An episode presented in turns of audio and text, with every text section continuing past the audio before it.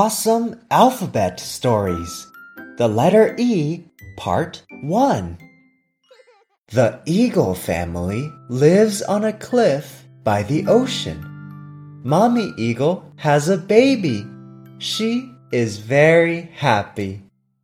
Mommy eagle is alert every day. She perks up her ears. She listens to everything around her. She protects her baby.After a few days, baby eagle finally comes out of her egg. Mommy eagle happily flaps her wings. The eel and crab in the ocean visit the cute baby eagle. They bring presents for baby eagle. Egg, eagle,Ears, eel.